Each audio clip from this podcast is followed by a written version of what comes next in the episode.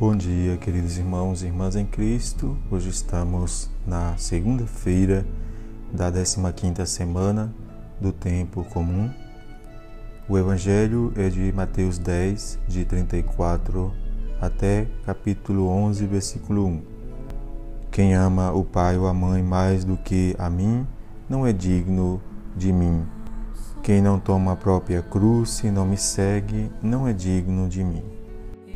Queridos irmãos irmãs, não é que Jesus incentive ou declare a guerra. No Evangelho de hoje, ele diz que não veio trazer a paz. Uma metáfora para dizer que aquele que o segue terá que enfrentar o conflito da chama do seu coração, que sempre arderá contra toda injustiça, contra todo o mal. Não é que Jesus incentive a violência, são as pessoas que se dividem em relação ao reino de Deus. Jesus usa linguagem figurada para mostrar que sua mensagem encontra inimigos. Ele próprio sentiu na, na pele as agressões e torturas impostas por seus adversários. Morrendo na cruz, entregou sua vida pela salvação da humanidade. O Pai o ressuscitou dos mortos e o fez Senhor de tudo e de todos.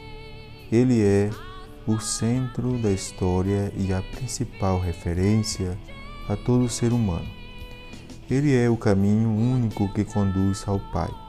Ele é a verdade, o caminho que nos revela quem é o Pai e o Espírito Santo. Ele é a vida e a fonte de vida para todos. O amor dos filhos aos pais não se compara com o amor que deve ter a Deus. Ser digno de Jesus é ser fiel a Ele, ouvindo e praticando Suas palavras. Jesus é o princípio da paz sua grande mensagem após a ressurreição foi precisamente a seguinte: A paz esteja com vocês. Ser pacificador faz parte do código das bem-aventuranças. A paz é um projeto integral que, ao introduzir um caminho alternativo na história, uma completa harmonia entre os seres humanos com seus semelhantes, com Deus e com a Mãe Terra, que pode causar rejeição. Mas porque agora nesse texto evangélico nos dizem que ele não veio trazer a paz, mas a espada. Achamos estranha essa linguagem radical do Evangelho que não deixa ninguém indiferente. É porque o projeto da paz do Evangelho colide com a estrutura injusta deste mundo. Também embutida em leis, sistemas econômicos, movimentos culturais, etc. Isto deixa nervosos aqueles que construíram este mundo violento. A paz do Evangelho é a profecia de um mundo onde os excluídos da história vão se sentar à mesa compartilhada. Enquanto isso não acontecer, viveremos o conflito a perseguição e até a morte.